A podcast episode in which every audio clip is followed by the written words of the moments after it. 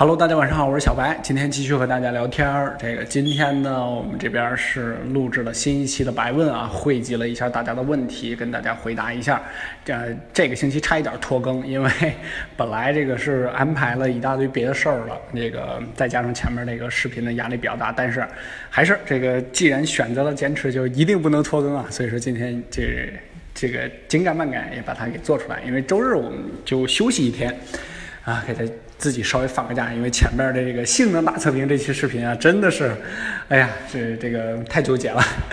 OK，呃，不废话，来说一下咱们今天的文章。首先呢，就是关于降价的消息。最近呢，这个各家旗舰机呢都是有一些频繁的降价。小米这边呢，那就不用说了，这个他们马上就要放这个小米 Mix 二代，然后还有就是，呃，新的这个 Note 系列的旗舰机，呃，之前的一些机器呢肯定会做一些调整，大家都来看一下就可以了。就是新机发售啊，就是国内，呃，其实国际市场还好啊。给告诉大家一个规律，呃，都是比如说 iPhone 像三星的。这这种级别的三星呢跳水还是比较严重的啊，呃这一级别的机器呢，它一般发售了之后，老一代的二手机呢，呃或者说新机啊，这个都会先涨一下，然后再跌，就是这么一个节奏。你甭管什么原因吧，你就记住这个节奏就可以了。iPhone 这边可能是前期没有货，这期在这个在百问里边呢也跟大家聊了，就是这个厂商的降价策略大概是怎么样的。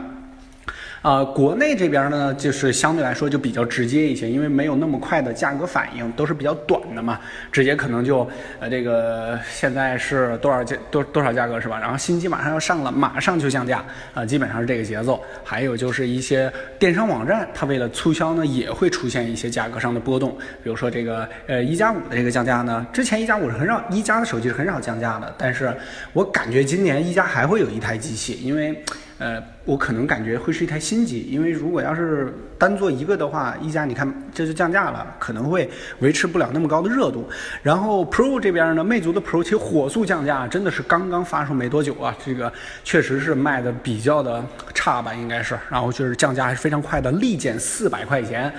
啊，这个降价幅度真的是非常快啊！还有就是三星 Note 8国行价格曝光了，三星 Note 8的这个呃发布时间呢也是曝光了，这个是一个官方导购跟我说的，是我来知道的。呃，大家估计能在别的网站上看到小白的这个截图啊，呃，就是下个月就是九月二十九号全国首发，也就是会晚于 iPhone 的发布。iPhone 发布这边呢，应该是九月十二号，呃，但是上市估计就得九月底或者是十月份了，呃，所以说 Note 八呢应该会抢在 iPhone，呃，这个发售之前发售，然后，呃，这这大概就就这么一个样子。不过 Note 对 Note 八呢，我感觉可能是受了之前 Note 七的一些影响啊，这个 Note 八这个真机皇啊，这个影响就是一个反应啊，到市场之上之后不是特别大。呃，好吧，今天就先和大家聊到这儿。哦，对了，还有一个事儿，就是高通称没有小米就没有国产旗舰机啊。